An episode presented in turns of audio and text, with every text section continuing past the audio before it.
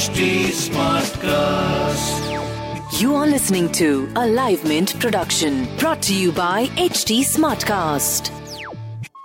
Hello and welcome to Mint Evening Market Wrap. I am Nasreen Sultana. Let's take you through all the action in stock markets today.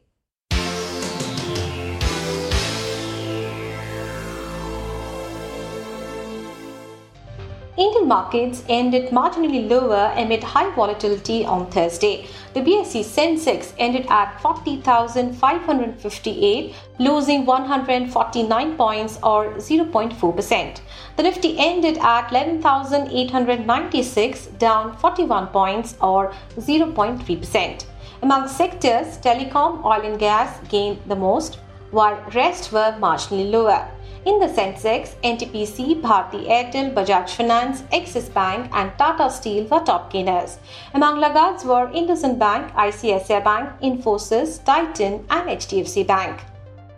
Bajaj Auto has reported a 19% year-on-year decline in its standalone profit to Rs 1,138 crore for the September quarter this year.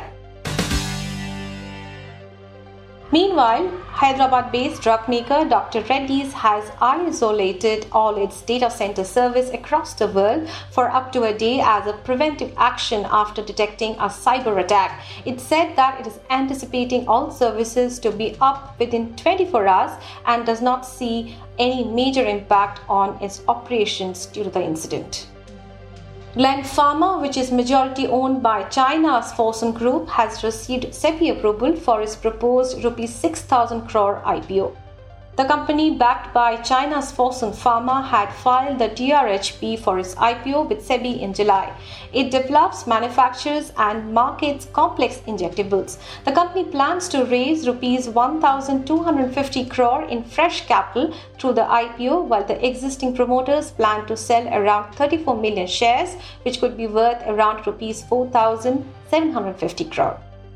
Meanwhile, shares of Hemisphere Properties India Limited made stock exchange debut at Rs 106 a share on Thursday. Soon after listing, the stock hit 5% lower circuit on the BSE. The stock is categorized into T group. T group stocks are not allowed for intraday trading. Hemisphere Properties India is a special purpose vehicle and custodian of land that used to be owned by VSNL, currently known as Tata Communication. The Finance Ministry may shift a chunk of its subsidy burden from this year to the next fiscal, a practice it discontinued in FY20 as it expects the subsidy bill to top the Rs 2.3 trillion budgeted. The rise in overall subsidies is a likely result of the free ration and gas cylinders provided to the poor as a response to the coronavirus pandemic. Moving on to global news. Shares in major Asia-Pacific markets declined on Thursday as the IMF on Wednesday downgraded its growth forecast for Asia-Pacific. In Japan, the Nikkei dipped 0.7%, while South Korea's Kospi declined 0.6%. The IMF has downgraded its forecast for Asia-Pacific to minus 2.2% in 2020, the worst outcome for this region in living memory. In other asset class news, Indian rupee closed at 73.54, up 0.06% against the US dollar. The US dollar index was at 92.76. Oil prices edged higher in the afternoon of Asian trading hours, with international benchmark Brent crude futures up 0.4% to $41.90 per barrel.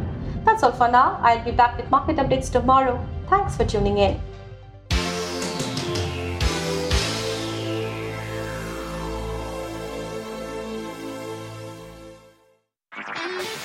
This was a Live Mint production brought to you by HD Smartcast. HD Smartcast.